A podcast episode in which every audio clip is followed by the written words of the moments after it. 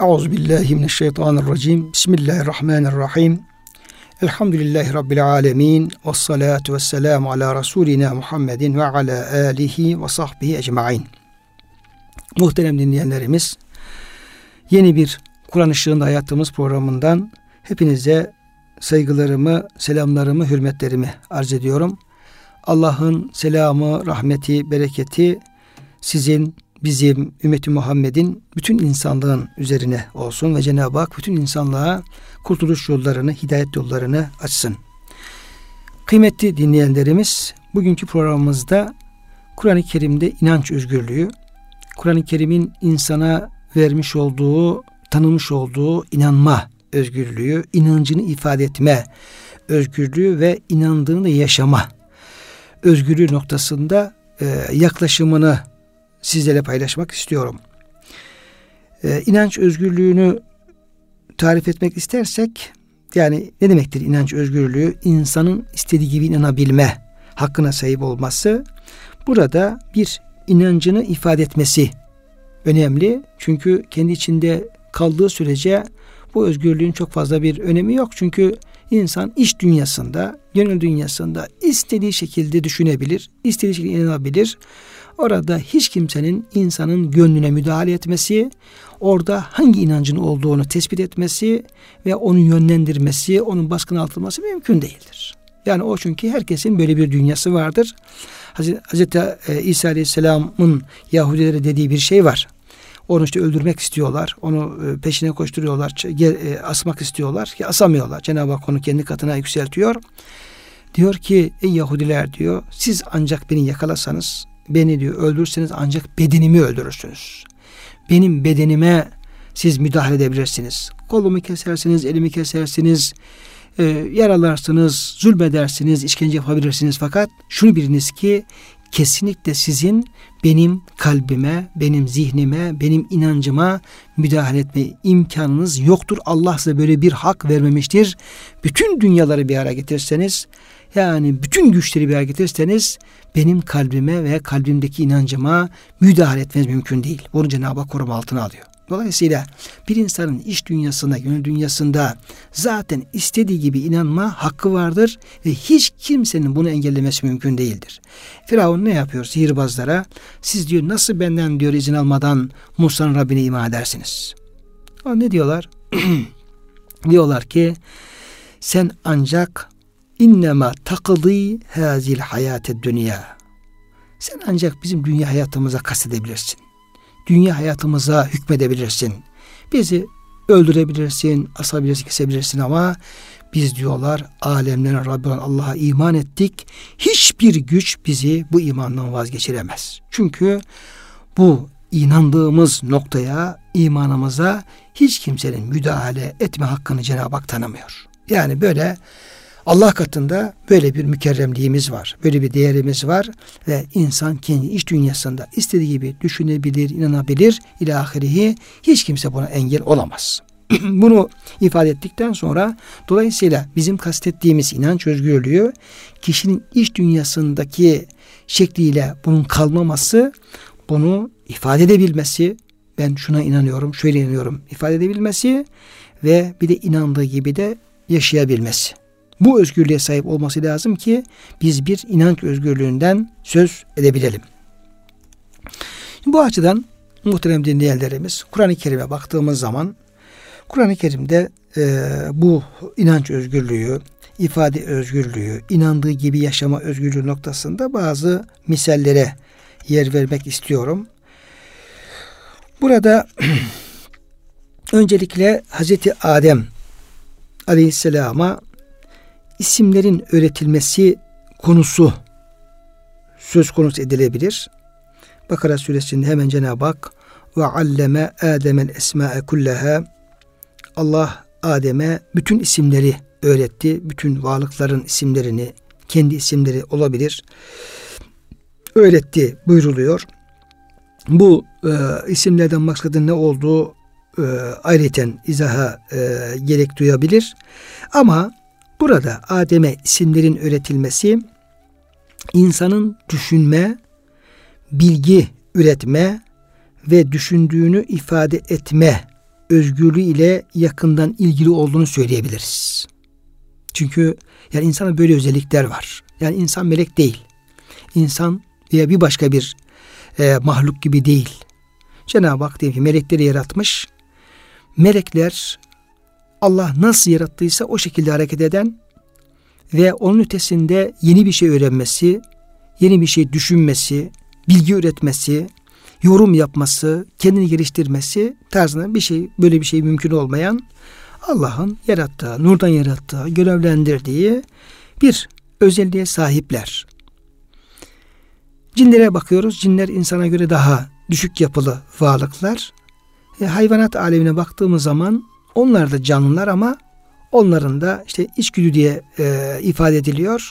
Cenab-ı Hak onlara nasıl bir hayat programı e, verdiyse, lütfettiyse o çerçevede doğan, yaşayan ve ölen mahluklardır. Ama böyle bir düşünme, e, düşündüğünü ifade etme, özgürce düşündüğünü ifade edebilme, istediği gibi inanabilme, inancını ifade edebilme, inancına uygun yaşayabilme tarzında bunlar ne melekler için ne de efendim diğer mahlukat için, canlılar için söz konusu değil. Dolayısıyla özellikle Adem'e Allah tarafından isimlerin öğretilmesi meselesi e, burada insanın düşünme, bilgi üretme ve düşündüğünü ifade etme özgürlüğüyle alakalı olduğunu söyleyebiliriz. Bu yönüyle insan diğer varlıklardan farklıdır. Onu yeryüzünde halif olmaya ehil kılan özellik de bu, budur. Budur. Burada e, bu e, kıssa üzerinden Hazreti Adem'e isimlerin üretilmesi meselesinden hareketle e, insanın e, düşünme ve inanç özgürlüğünü ne bunu bir misal olarak e, alabiliriz. Kur'an-ı Kerim'in e, bunu bu açıdan e, verdiği bir misal olarak değerlendirebiliriz ve insanın da bu yönden zengin bir özelliğe sahip olduğunu, e, gelişme özelliğine sahip olduğunu, yeni şeyler öğrenme, kendini geliştirme, bilgi üretme, e, haklarına sahip olduğunu ve bundan dolayıdır ki insanın halifeliğe namzet olduğunu e, söyleyebiliriz. Çünkü başka hiçbir varlık insan gibi e, bu halifelik makamına uygun görülmemiştir. Nitekim ayet-i kerimede Cenab-ı Hak e, ve iz kâle rabbuke lil melâiketi inni câilun fil ardı halife ben yeryüzünde bir halife yaratacağım e, diye buyurmuştu. Melekler de قالوا أتجعل فيها men yufsidu fiha ve yesfikü dima e, Ya Rabbi sen yeryüzünde e, fesat çıkaracak orada kan dökecek birisini mi yaratacaksın demişti. Cenab-ı Hak da Kale inni a'lemu ma ta'lemun ben sizin bilmediğinizi bilirim demişti. Ve insanın halife kılınmasının bir gerekçesi olarak da ve alleme Adem'el esma kullaha Adem'e Allah esmanın bütün isimleri öğrettiği gerekçesi ileri sürülmüştü. Dolayısıyla bu insanın halife olması, insanın bu taşımış olduğu e, özellikler, yetenekler, kabiliyetler, özellikle ilmi yönü, düşünme, bilgi üretme yönü çok e, ön plana çıkarıldığını burada görüyoruz. Ve Kur'an'ın da insan düşüncesine, insan özgürlüğüne de ne kadar değer verdiği açısından bu misali e, ifade edebiliriz. İkinci olarak tabi Kur'an-ı Kerim'de Hazreti Adem'in e, kıssası anlatılıyor. Yaratılışından bahsediliyor. Hazreti Havva'nın yaratılışından bahsediliyor. E, farklı sürelerde e, değişik ifadelerle bu e, hususlar ele alınıyor. Bunlara baktığımız zaman muhterem dinleyenlerimiz Hazreti Adem'in yaratılış kıssasında kadını aşağılayan kadını aşağılayan ikinci sınıf gören hiçbir işarete rastlamak mümkün değildir. Kur'an-ı Kerim bu konuda çok dikkatli bir üslup kullandığını görüyoruz. Yani bu açıdan hepimiz yani muhterem dinleyenlerimizin her biri farklı kanaatlere sahip olabilir. Farklı bilgiler taşıyor olabiliriz. Yani farklı anlayışlar içerisinde olabiliriz. Yani bendenizde bunu e, size e, rahatlıkla ifade edebilirim ki isterseniz Kur'an-ı Kerim'i alalım başından sonuna kadar e, okuyalım. Kadın meselesini dikkate alarak okuyalım. Yani hatmimizi Kur'an kadınla alakalı, kadının yaratılışıyla ilgili, kadın özel ilgili neler söylüyor? Bu açıdan efendim e, ele alarak baştan sona okuyalım. Hazreti Adem'in kıssasını, Hazreti Adem ve eşinin yaratılması e, ayetlerini güzel tefsirlerden falan güzelce okuyalım. Bize kendi e, bizzat kendi gayretlerimizde bu meseleyi vuzuha kavuşturmaya çalışalım. Şunu göreceğiz ki kesinlikle bu ifadelerde kadının değerini düşüren, kadını tahkir eden, kadını ikinci sınıf vatandaş gören e, hiçbir ifade yok. Tam tersine onu yücelten, ona değer veren, onun değerini yücelten, hak ettiği değeri kendisine veren e, ifadelerin kullanıldığını, bu konuda Kur'an-ı Kerim'in çok dikkatli bir üslup kullandığını görebiliyoruz. Hatta şöyle, mesela bizde bir e, kanaat vardır. Hatta bazı bilgilere dayanır bu. İsrail bilgilere dayanır. İşte cennette Hazreti Adem'i Havva kandırdı. Havva kandırdı. İlk defa şeytana Havva kandı. Şeytan önce Havva'ya geldi. Onu kandırdı. Sonra onu kandırınca Havva da Adem'i kandırdı. Beraberce yasak ağaçtan e, yaklaştılar ve günah işlemiş oldular. Cennetten kovuldular diye böyle bir yayın kanaat vardır. Kitaplarda falan da geçer. Belki böyle bir şey bize kadar da ulaşmış olabilir. Kur'an-ı Kerim'e baktığım zaman böyle bir bilgiye hiç rastlanmaz. Hatta bu bilgiyi işaret eden de bir işaret bulunmaz ayetlerde. Tam tersine, bak tam tersine burada ön planda olan Hazreti Adem'dir. Ve Cenab-ı Ayet-i Kerime'de fe'asa Adem rabbehu fe'gave Bak feasa Ademu rabbehu fegave. Yani Adem diyor Allah'a isyan etti. Adem azgınlık yaptı. Adem. Adem ön plana çıkarıyor. Havayı değil. Dolayısıyla Kur'an-ı Kerim açısından bakarsak orada birinci sırada ki kişi Adem'dir. Bir günah işlemişse oradaki sorumlu kişi de Adem'dir. Erkektir. Kur'an-ı Kerim böyle söylüyor. Yani Havva isyan etti, Havva taşkınlık yaptı da Adem'i yanılttı diye böyle bir şey olmadığı gibi tam tersine Adem isyan etti, Adem taşkınlık yaptı, Adem haddi aştı. Havva'yı da o kandırdı gibi anlaşılıyor peşinden. Bu bakımdan e, burada bilgilerimizi doğrulamamız gerekiyor. Özellikle İsrail kaynaklardan gelen ve kadını ikinci derecede gören, aşağılayan e, ifadeler bunlar hiç doğru değildir. Efendimizin hadislerine geldiğimiz zaman Efendimizlerden çok iyi anlamamız lazım. Burada Resul Efendimizin de uygulamalarında ve sözlerinde kadını tahkir eden, ikinci e, sınıf gören kesinlikle bir ifade söz konusu değildir. Bir beyan söz konusu değildir. Efendimizin beyanları yanlış yorumlanmaktadır. Ona da dikkat edelim. Dikkat edelim. Kimseye haksızlık yapmayalım. Cenab-ı Hak ne buyuruyor? La tazlimun ve la tuzlamun. Ne haksızlık yapın ne de haksızlığa uğrayın buyuruyor. Yine kıymetli dinleyenlerimiz bu inanç özgürlüğü, ifade özgürlüğü, vicdan hürriyeti açısından Kur'an-ı Kerim'e baktığımız zaman Kur'an-ı Kerim çok zengin bir kitap. Ayetler çok müthiş, çok dehşet manalar ifade ediyor. Yani o ayetlerin biz neresini anlarız, ne kadarını anlarız, nasıl anlarız tabi o başka bir e, fasıl. Ama Allah'ın kelamı Kur'an-ı Kerim'in bizim düşündüğümüzün, anladığımızın ötesinde çok muhteşem bir konumu, muhteşem bir makamı ifade ettiği çok derin manalar, işaretler olduğunu söyleyerek geçelim. Yani ayetin ifadesiyle قُلْ لَوْ كَالَ الْبَحْرُ مِدَادًا لِكَلِمَاتِ Rabbi de ki denizler, bütün okyanuslar Rabbimin kelimelerini yazmak için mürekkep olsa bunların hepsi biter. Ama Allah'ın kelimeleri yazmakla bitmez. O kadar derin manalar ifade ediyor. Kur'an-ı Kerim'de yüzlerce ayet insanı düşünmeye davet ediyor. Aklını kullan diyor. Tefekkürünü kullan diyor. Düşün diyor. Kafanı çalıştır diyor. Yüzlerce ayet. Efele teakilun buyuruyor. Akletmez misiniz? Efele tefekkerun. Tefekkür etmez misiniz? Li kavmin ya'kilun. İşte bunlarda aklını kullanan insanlar için çok büyük ibretler, deliller, hikmetler vardır. Le ayatin kavmin yetefekkerun. İşte tefekkür eden, tefekkür gücünü kullanan insanlar için bunda çok derin ibretler, ayet işaretler falan vardır. Dolayısıyla akıla çok değer verir Kur'an-ı Kerim. Çok değer verir. İnsan aklıyla insandır. Akla Hacir ismini verir. Nuha ismini verir. Bunlar hep mesela hacir engellemek demektir. Akıl ne demektir? İnsanı zararlı şeylerden, dünyevi, uhrevi bütün zararlı şeylerden koruyan bir melekedir. Mesela buna Nuha ismini verir Kur'an-ı Kerim. Nuha neheden demek, engelleyen demektir. Akıl isim olarak geçmez. Ya akılın taakılın diye geçer. Bağlamak demektir.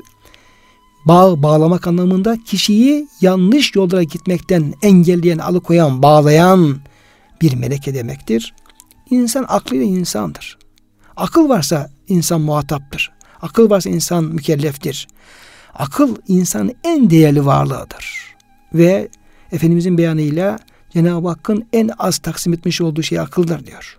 Yani peygamberler fetanet ehli insanlardır ve yaşadığı dönemlerin en akıllı kişileridir.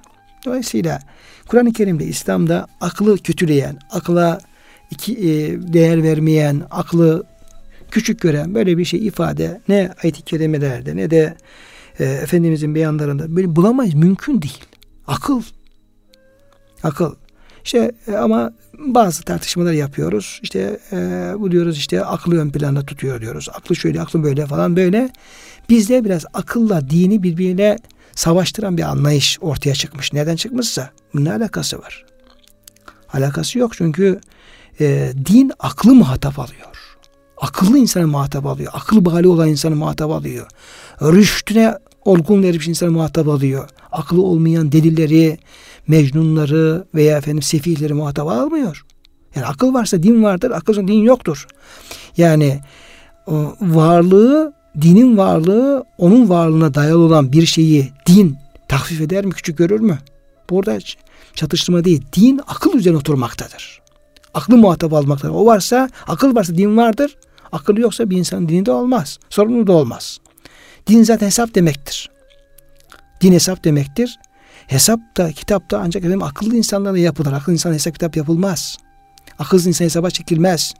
Akıllı insan bazı şeyleri yapmaya mükellef tutulmaz akılsız insan.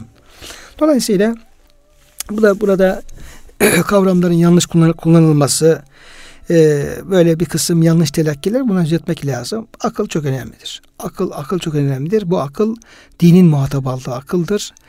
E, vahye tabi olan akıldır. E, Allah'ın emrini anlayacak olan akıldır. Kişiyi kötülüklerden, günahlardan koruyacak olan akıldır.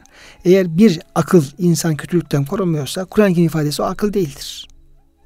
O akıl olma özelliğini kaybetmiştir. Yine Kur'an-ı Kerim insanlara akıllarını kullanmalarını istediği gibi başkalarının akıllarıyla hareket etmemelerini de önermektedir. Taklidi yasaklamaktadır. Babaları bile olsa körü körüne kimseyi taklit etmemeyi istemektedir. Yani her insana kendi aklını kullan. Her insana kendi beynini kullan. Allah'ın sana verdiği bu özellikleri keşfet. Bunları kullan. Kendi aklınla gerçekleri kavra. Kendi aklınla Allah'ın ayetlerini anla. Kendi aklınla Allah'ı tanımaya çalış. Yani başkalarının aklını niye efendim kullanıyorsun ki? Yani buna bizzat kendi muktedirken, kendi gücün varken, kendi imkanlarını e, kullanma imkanı varken niye onları pasif duruma getirip e, kendi başkalarına e, muhtaç oluyorsun ki? Bu şuna benzer.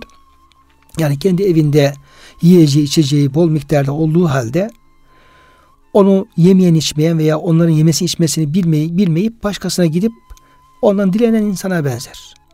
Kardeşim sen önce kendi evindekini bak ekmeğin var, yemeğin var, suyun var, her şeyin var. Sen bunları güzelce kullanarak hayatta kalabilirsin, geçimini sağlayabilirsin. Niye kendi imkanlarını kullanmıyorsun, başkasına el açıyorsun, başkasına dileniyorsun, başkasına muhtaç oluyorsun? İnsan başkasına muhtaç olabilir ama ne zaman? Kendi imkanları kalmazsa muhtaç olabilir. Dolayısıyla burada aklımızı kullanmamızı, bunu sonuna kadar kullanmamızı, başkalarının aklıyla hareket etmememizi, gerçekleri de yine kendi aklımızı kullanarak e, öğrenmemizi Kur'an-ı Kerim bu noktada ısrarla durduğunu söyleyebiliriz. Bakın bir iki ayet-i kerime e, okuyacak olursak bunu olarak da anlayabiliriz. Mesela Bakara suresi 170. ayet-i kerimede ve izâ qîle lehum ittebi'u ma enzelallahu قالوا bel nettebi'u ma elfeyna aleyhi abaena. Onlara, insanlara, diyelim ki Mekke'de müşriklere, Medine'de Yahudi ve Hristiyanlara, bütün insanlara, onlara ittebi'u tabi olunuz, uyunuz ma enzelallahu Allah'ın indirdiğine. Yani Kur'an'a tabi olunuz. Allah neyi emrediyorsa, peygamber neyi tebliğ etmişse ona tabi olunuz. Uyunuz. O ne derse ona göre hareket ediniz. Yaşam tarzınızı, hayat tarzınızı, düşüncelerinizi, amellerinizi, e, örf ve adetlerinizi, kültürünüzü, medeniyetinizi yani her şeyinizi Allah'ın indirdiğine uygun tarzda düzenleyiniz. Sizin için bağlayıcı olan Allah'ın indirdiği olsun. Allah'ın emri olsun. Kur'an-ı Kerim olsun. Buna tabi olunuz. Bunu benimseyiniz. Buna iman ediniz. Peki ne diyorlar? Diyorlar ki kalu bel nettebi'u ma elfeyne aleyhi abana. Hayır. Biz efendim böyle yeni bir şeyi kabul etmeyiz. Allah indirse de indirmese de fark etmez. Biz babalarımızı, atalarımızı hangi yol üzere, hangi din üzere, hangi anlayış, örf, adet üzere bulduk isek, nasıl bir hayatı hazır bulduk isek, biz ona tabi oluruz, biz o yoldan ayrılmayız. Babamızı gördük, puta tapıyordu. Babamızı gördük, şunu yapıyordu. Şöyle yiyordu, şöyle içiyordu. Fark Biz efendim ona alıştık zaten. Küçük yaş itibaren de bunu güzelce efendim öğrenmiş olduk. Bu bizim iliklerimize işlemiş oldu. Hayat tarzımız bu oldu. Dolayısıyla biz alışık olduğumuz biz hayat tarzımızı böyle bir ayet gelmiş, bir peygamber gelmiş değiştiremeyiz. Değiştiremeyiz. Biz asırlardır böyle yaşıyoruz. Böyle gördük. Kabe'yi böyle gördük, putu böyle gördük, ticareti böyle gördük, içkiyi böyle gördük, cariyi böyle gördük, köleyi böyle gördük, yeme içmeyi böyle gördük, ticaretimizi böyle gördük. Biz de bunun gayet de memnunuz. Çok da harika bir hayatımız var. Dolayısıyla biz bu alışık olduğumuz, ülfet ettiğimiz atamızdan, ata babamızdan, ta asılların getirmiş olduğu örf adetlerden elde ettiğimiz bu şeyi kesinlikle değiştiremeyiz. Değiştirmek istemeyiz derler. Bu kör bir taklit. Bu başkalarının aklıyla hareket etme. Bu yeniliğe kapılarımızı kapatma. Bu yeni gelen e, hak davetine, Kur'an davetine, peygamber davetine sırt çevirme. Bu aklı çalıştırmama. Daha güzel şeylerin olabileceği ihtimallerini reddetme. Kendimizi gelişmeye kapatma. Kafamızı, beynimizi başkasına kireye verme. Gönlümüzü, aklımızı başkasının e, kölesi kılma.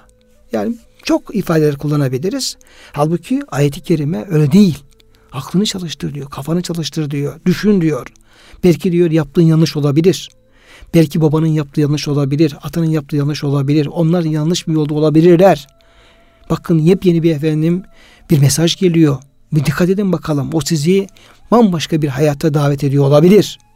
Niçin aklınızı kullanmıyorsunuz? Niçin tefekkürünüzü kullanmıyorsunuz diye bu, bu, tür, bu tür insanları sorguluyor. Onları hırpalıyor. Onları böyle e, yakalarından tutup sarsıyor ayet-i kerime. Bak soru şu şekilde ayetin bitiminde Evelev kâne âbâhum la ya'kilûne şey'en ve la yehtedun. Peki soruyor Cenab-ı Hak. Tamam diyorsunuz ki biz babamızın yoluna gideriz. Atamızın yoluna gideriz. Bırakmayız. Ne gördükse onu yaparız. Yaparsanız peki onların babaları akılları çalışmayan, akledemez, düşünemez ve doğru yolu bulmamış, bulamayan insanlarsa, onların babaların yaptığı yanlışsa, babaların gittiği yol yol değilse, yanlış bir yolsa, e, buna rağmen yine mi, yine de mi onların yolunu takip edecekler? Öyle şey olur mu? Öyle şey olmaz. Yani e, insan düşünür, taşınır, doğru neyse babasının yaptığı yanlışsa ondan da vazgeçer. Atasının yaptığı yanlışsa onu da bir düşünür. Doğrusu neyse onu tercih eder. Dolayısıyla bu ve benzer ayet-i kerimeler insanın e, düşünmeye, e, aklını kullanmaya ne kadar ihtiyacı olduğunu ve gerçekleri kavrama noktasında bizzat kendi aklını çalıştırmasının önemini ve körü körüne taklidinde ne kadar kötü olduğunu e, ifade ediyor. Kur'an-ı Kerim çok daha önemli bir şey e, söylemek istiyorum muhterem dinleyenlerimiz. Ki şu an e, Erkam Radyo'da Kur'an Işığında Hayatımız programında e, bulunuyorsunuz ve bendeniz Ömer Çelik sizlere hitap ediyorum kıymetli dinleyenlerim. Kur'an-ı Kerim'in insanın inanç özgürlüğüne, ifade özgürlüğüne vermiş olduğu değer noktasında bazı ayet-i kerimeleri, misalleri e, sizlerle paylaşmaya çalışıyorum. Ve Kur'an-ı Kerim'in yüzlerce ayet-i kerimede işte akletmeyi, tefekkürü, düşünmeyi, araştırmayı, gerçeği bulmaya çalışmayı, bize Allah'ın vermiş olduğu akıl gücünü, tefekkür gücünü, beyin gücünü sonuna kadar kullanmamız gerektiği noktasında ayet-i kerimelere e, yer veriyoruz. Ve körü körüne taklidi İslam kesinlikle yasaklıyor. Yani insan düşünmesi lazım. Tuttuğu bir şey acaba bu e, iyi mi kötü mü? Yediği bir şey acaba helal mi haram mı? Yaptığı bir iş acaba doğru mu yanlış mı? Düşündüğü bir şey acaba doğru mu yanlış mı? Bütün bunları sorgulaması ne istiyor? Aklımızı çalıştırmamızı istiyor ve bu aklımızda vahye tabi kılmamızı e, istiyor. Şimdi e, Kur'an-ı Kerim'e baktığımız zaman Kur'an-ı Kerim insana hitap ederken şunu da anlayabiliyoruz. Kendine de yani diyor ki ben Allah'ın kelamıyım. Benim ayetlerim Allah'ın ayetleridir, Allah'ın sözleridir. Bu şekilde, bu iddiayla bu e, mesajla geldiği halde Kur'an-ı Kerim kendine de körü körüne bağlanılmasını istemiyor. Muhatapları kendisi üzerinde düşünmeye davet ediyor. Yani ben Kur'an'ım, ben Allah'ın kelamıyım, ben ayetim. Hiç düşünmeden, taşınmadan hemen inanacaksınız. Hayır. Kafanı çalıştırma, aklını çalıştırma. Ben ne dersem hemen onu tutacaksın ben dediğim doğru mu yanlış mı bunu da sorgulamayacaksın tarzında böyle dogmatik düşüncelere karşı çıktığını bizzat kendi ayetleri üzerinde düşünmeye davet ettiğini ben ne söylüyorum söylediklerim doğru mu yanlış mı eksik mi fazla mı ee, nasıl bir kitabım nasıl bir e, sözüm kelamım bunu üzerine siz düşünün ve düşündükçe benim doğruluğumu benim güzelliğimi benim hak olduğumu da kavrayın ve bilerek inanarak yani aklınızda bunun doğruluğunu bizzat e, tespit ederek inanın diyor. Bu da çok ilginç bir e, yöndür Kur'an-ı Kerim'in yönü. Hiçbir din, hiçbir dava böyle söylemez. Dayatır, dediğimi hemen tutacaksın der. Düşünmene gerek yok. Düşünürsen belki başka yollara gidebilirsin diye kişiyi böyle özgür düşünmeye e, yönlendirmeden bir dogmatik olarak kendi e, getirdiklerini kabule zorlayabilir. Fakat Kur'an-ı Kerim'e baktığımız zaman Kur'an-ı Kerim bu yönde de kişiyi düşünmeye davet ediyor. Diyor ki hayır ben bir şey söylüyorum onu da düşün. Tart. Bak. Yani sözü düşün, sözün e, ait olduğu efendim alanları düşün, varlık alemini düşün, her şeyi böyle akıl terazini tart, tartmak suretiyle ger eğer benim dediğimin gerçek olduğunu tam efendim aklını idrak edersen o zaman gel bana tabi ol. Değilse biraz bir müddet daha düşünmeye devam edebilirsin. Hatta Zor da kullanmıyorum. İstersen kabul etmeyebilirsin. Yani Kur'an-ı Kerim'in bu tavrı insanlara bu şekilde bir özgürlük vermesi gerçekten e, çok önemli bir e, husus olduğunu görüyoruz. Bir iki ayet-i kerime e, arz edecek olursam e, buradaki neyi kastettiğim daha rahat anlaşılabilir. Yani Kur'an-ı Kerim kendine de körü körüne bağlanılmasını istemiyor muhataplarını kendisi üzerine düşünmeye e, teşvik ediyor, sevk ediyor. Düşünün, taşının benim gerçek kelam olduğumu anınız takdirde gelin bana iman edin dediğimi tutun diyor. Yani körü körüne bağlanmayı bizzat kendisine de istemiyor Kur'an-ı Kerim.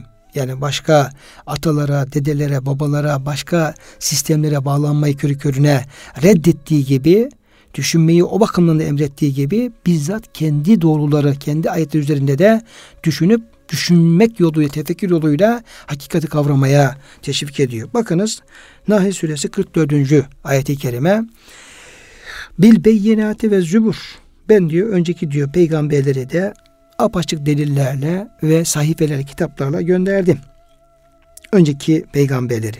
Onlara da vahiy geldi. Onlar da mucizeleri gösterdiler. Onlar da Allah'ın vahiylerini tebliğ ettiler. Ve enzelna ileyke, ileyke zikra.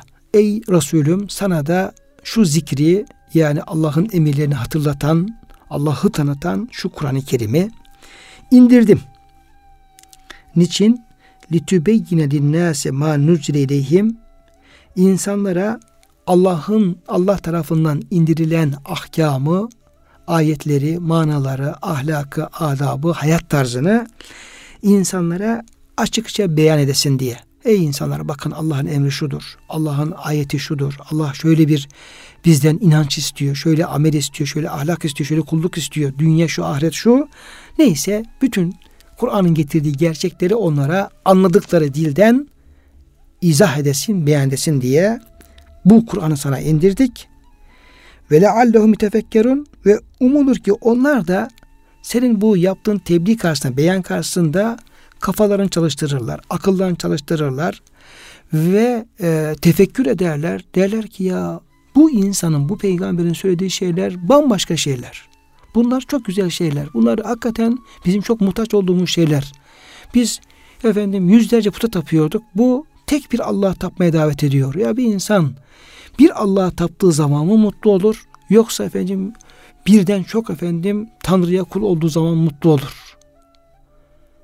Bu kainatı bir Allah'ın yarattığı, bir Allah'ın yönettiği düşüncesi mi daha akla uygundur? Yoksa burada yüzlerce farklı tanrının söz konusu yani müdahale hakkı olduğu bir efendim e, kainat olması mı daha uygundur? Bakalım. İnsan bakar der ki ya hakikaten bu kadar ahenk, bu kadar sistem, bu kadar güzellik, bu kadar eşsizlik ancak burada bir Allah'ın, bir ilahın e, sözü geçtiği zaman olabilir. Lev kâne fîhim âliyetun illallahu la eğer diyor bu kainatta diyor iki tane ilah olacak olsaydı bütün yer gök fesada uğrardı. Sabahleyin kal, kal, güneşe doğudan doğu der. Diğeri hayır bugün doğma der. istirahat et der. Batıdan doğu der. Karmaşa olur. Birisi kalkar bugün yağmur yağdırayım der. Birisi de hayır yağdırmayacaksın der. Birisi e, bahar getirir. Birisi kışı getirmeye çalışır. Yani burada birisi insan gibi bir varlık yaratmak ister. Birisi hayır başka bir varlık yaratmak ister. İlahirihi. Dolayısıyla lev kâne fîhime âlihetun illallahu lefistete eğer e, yerde ve gökte Allah'tan başka bir ilah daha olsaydı bunların hepsi fesada uğrar yok olur giderdi. Bu tek bir Halık'ın tek bir müdebbirin ilahın olmasını gerektiren. İşte düşündüğün zaman Kur'an-ı Kerim'in o mesaj üzerinde diyorsun ki ya tamam ben birden çok Tanrı'ya tapıyorum ediyorum ama Kur'an'ın getirdiği bu tevhid inancı çok daha makul. Şimdi işte ben alışmışım e, yiyorum, içiyorum, sarhoş oluyorum. Günlerce kendimi gelemiyorum ama Kur'an-ı Kerim getirdiği bu yemekle içmekle alakalı e, düzenlemeler çok daha güzel. İnsan aklını koruyan, insanın onurunu koruyan, şerefini koruyan. Ben istediğim gibi aile hayatı yaşıyorum. Yani hiç nikahı yok, bir şeysi yok. Yani böyle ne oldu belli olmayan düzensiz bir hayat ama İslam buna bir düzen getiriyor. İnsan iffetli olacak, ailesi belli olacak, nesli belli olacak, karmaşık olmayacak. İnsan düşünüyor diyor ki hakikaten İslam'ın getirdiği bu e, ölçüler çok daha güzel. Yani bunları e, düşündürmek suretiyle Cenab-ı Hak düşünün, tefekkür edin ve doğruluğunu kavradıktan sonra gelin tabi olun diye bizzat kendi ayetleri üzerinde de e, düşünmeye davet ettiğini görüyoruz. Yine Kur'an-ı Kerim Saat suresi 29. E, ayet-i kerimede Kitabun enzelnahu ileyke mübarekün. Ey Resulüm sana indirdiğimiz bu kitap çok mübarektir. Yani feyiz, bereket kaynağıdır. Çok bereketli e, manalar ifade etmektedir. Hikmetlerle doludur. Yüce, feyizli, bereketli, çok manalar ifade eden, hikmet dolu, çok muhteşem, mübarek bir kitaptır bu kitap. Niçin bu kitabı indirdim sana? Liyeddebberu ayatihi İnsanlar onun ayetleri üzerinde derinden derine önünü ve arkasını dikkat alarak düşünsünler, tedebbür etsinler. Baksınlar, önüne baksınlar, arkasına baksınlar, ifade ettiği manalara baksınlar. Neden bahsediyor, kimden bahsediyor, niçin bahsediyor, nelerden bahsediyor, neler söylüyor, ne demek istiyor, kimin adına konuşuyor, kime hitap ediyor, hangi ahkamı getiriyor, bizi nereye davet ediyor. Dünya ile ilgili ne söylüyor, ahiret ile ilgili ne söylüyor düşünsünler. Düşünsünler. Ne baksınlar desinler ya bu nasıl bir kitap böyle. Ve litezekkere ulul elbab ve akıl sahipleri de ondan düşünüp öğüt alsınlar diye. Kafalarını çalıştırsınlar ve Allah Allah bu söz bambaşka bir söz. Şimdi kıymetli dinleyenlerimiz bir biz bir müddet e, Orta Asya'da Kırgızistan'da Cenab-ı Hak bir e, hizmet nasip eyledi. Orada bir ilahiyat fakültesinde e, bulunduk. Üç sene bir kısım e, dostlarımızla beraber orada mezunlar verdik. Mezunlarımızı oradaki işte Rusya döneminden kalmış, dinden biraz uzaklaşmış e, toplum o şekilde e, ilk ilahiyat mezunlarımızı, son sınıf öğrencilerimizi e, okullarda staja gönderdik. Yani öğrendiklerini öğretmek üzere. Orada din tanı diye bir şey vardı veya ahlak e, dersleri tarzında dersler vardı. Orada staj yapsınlar. Talebeye de buluşsunlar. İşte bir e, okulu, öğrenciyi, sınıfı görsünler. Bir staj yapsınlar diye e, gönderiyorduk. İlk izlenimlerimiz çok e, farklı oldu. Bizim talebelerimiz gittiler, sınıflara girdiler, hocaların yanında bulundular ve e, hocalar onlara ders anlatmaları için müsaade etti. Ve onlar da İlahiyat Fakültesi'nde öğrendikleri bilgileri, ayet-i kerimeler, hadis-i şerifler, o güzel doğru dini bilgileri sınıf ortamında paylaşmaya başladılar. Biz de zaman zaman onları ne yapıyorlar diye böyle e, görelim diye, dinleyelim diye gittiğimiz oldu. Benim e, ilgimi çeken bir şey oldu. Muhterem dinleyenlerimiz. Baktım e, bir sınıf bizim bir mezunumuz ders veriyor ve oraya bütün talebeler gelmiş, yan sınıftan da öğrenciler gelmiş ve hocalar yani sınıfın hocası, okuldaki diğer efendim öğretmenler falan hepsi toplanmışlar. Beş tane on tane böyle bizim o mezunumuzu dinliyorlar. O da bir e, ahlaktan bahsediyor, adaptan bahsediyor. Yani böyle bir dini konudan falan bahsediyor. Konuştu, konuşmasını bitirdi. Sonra e, aramızda konuşuyoruz. Ben dedim çok sevindim dedim bu kadar ilgi gö- göstermenizi, talebelerin, sizlerin hatta hocaların bile ilgi göstermesi benim çok dikkatimi çekti. Niye böyle yaptınız? Şunu söylediler. Dediler ki e, bu delikanlıların, bu gençlerin konuştuğu şeyler çok farklı şeyler. Çok güzel şeyler.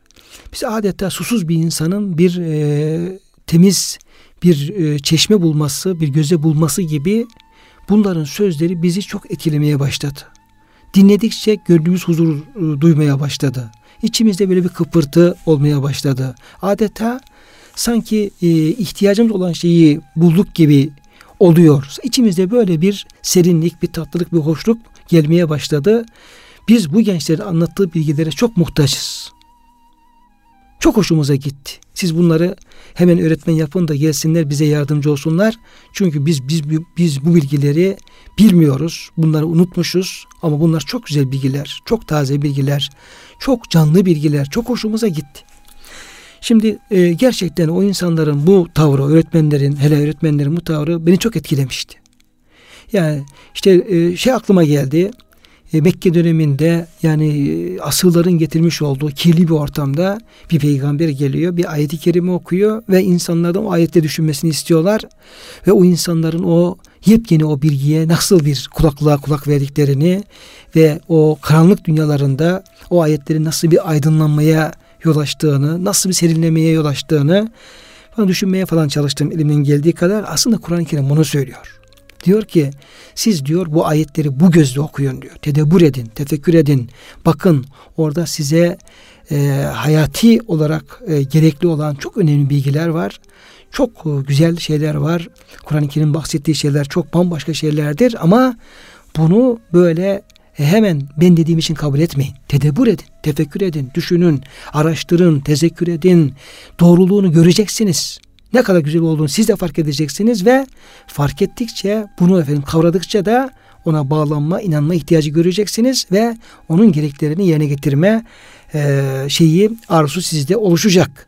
Ama körü körüne bağlılıklarda böyle şey olmaz. Olsa bile çok geçici bir e, süre olur ve bir müddet sonra insan onu terk etmek durumunda kalır. Ama bir fikrin, bir düşüncenin doğruluğunu bizzat tefekkür ederek, aklederek kavradığımız zaman hiçbir güç artık bizi o davaya bağlanmaktan ve ona tabi olmaktan engelleyemez. Ve Yine bir e, ayeti kerime yani Kur'an-ı Kerim bizzat kendi getirdiği doğruların üzerinde bile düşünmemizi, aklımızı çalıştırmamızı, tefekkür etmemizi ve onun doğruluğunu e, aklen de kabul ettikten sonra tabi olmamızı istemesi inanç özgürlüğü ve e, düşünce özgürlüğü açısından çok önemli olduğunu e, ifade etmeye çalışıyoruz.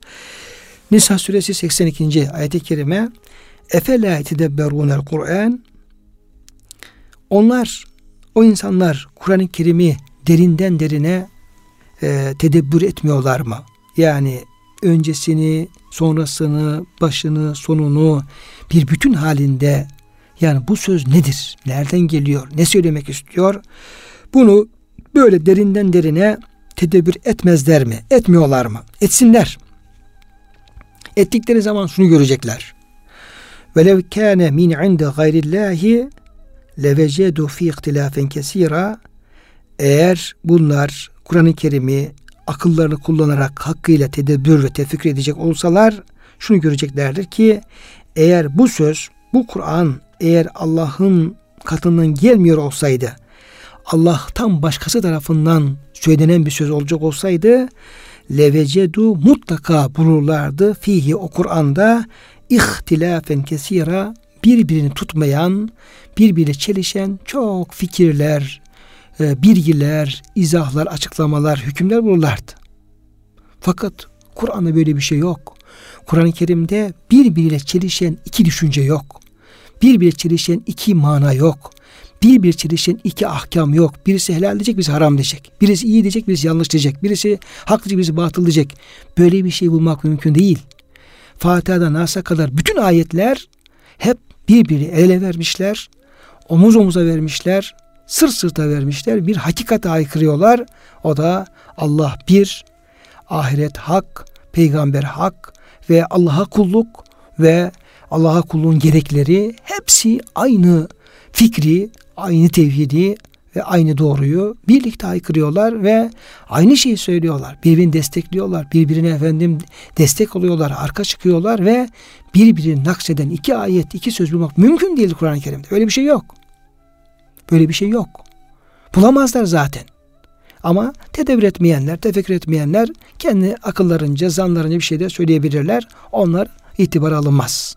Ama aklımızı kullandığımız zaman gerçekten Kur'an'da bir bütünlüğün olduğunu, bir tevhidin olduğunu ve ancak Allah'ın kelamı böyle olabilir. Çünkü muhterem dinleyenlerimiz Kur'an-ı Kerim bir defada gelmedi. 23 ee, yıl boyunca geldi. Parça parça geldi. Gece, gündüz, yaz, kış, Mekke'de, Medine'de, dağda, ovada, çölde, savaşta, barışta, uykuda, uyanıklıkta çok farklı e, zamanlarda, farklı mekanlarda bir, bir kitap geliyor ve bunları bir topluyoruz, değerliyoruz, bir musaf haline geliyor ve burada birbirine çelişen hiçbir hüküm bulunmayacak. Böyle bir şey sadece Kur'an-ı Kerim özgü bir şeydir. Allah'ın kelamı özgü bir şeydir. Biz efendim oturuyoruz. Bütün dikkatimizi veriyoruz. Bir makale yazıyoruz. Üç sayfa makalenin birinci paragrafıyla efendim üçüncü paragrafı bir de çelişiyor. Bir tez yazıyoruz. Her tarafı dökülüyor. Halbuki ona yıllarca emek vermişiz ama insan ürünü olduğu için ne yapıyor? Oradaki düşünceleri birbirini tutmayabiliyor. Yani birbirini nakseden pek çok şey gözümüzden kaçabiliyor. Ama Allah'ın kelamında böyle bir şey bulmak mümkün değil.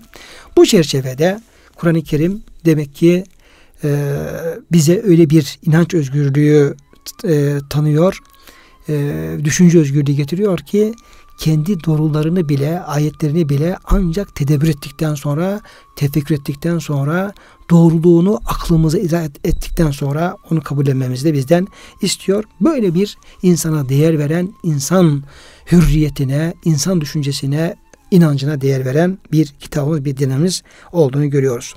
Kıymetli dinleyenlerimiz, bugünkü programımızın da sonuna gelmiş olduk. Ee, bir başka programda görüşmek üzere. Hepinizi Allah'a emanet ediyoruz.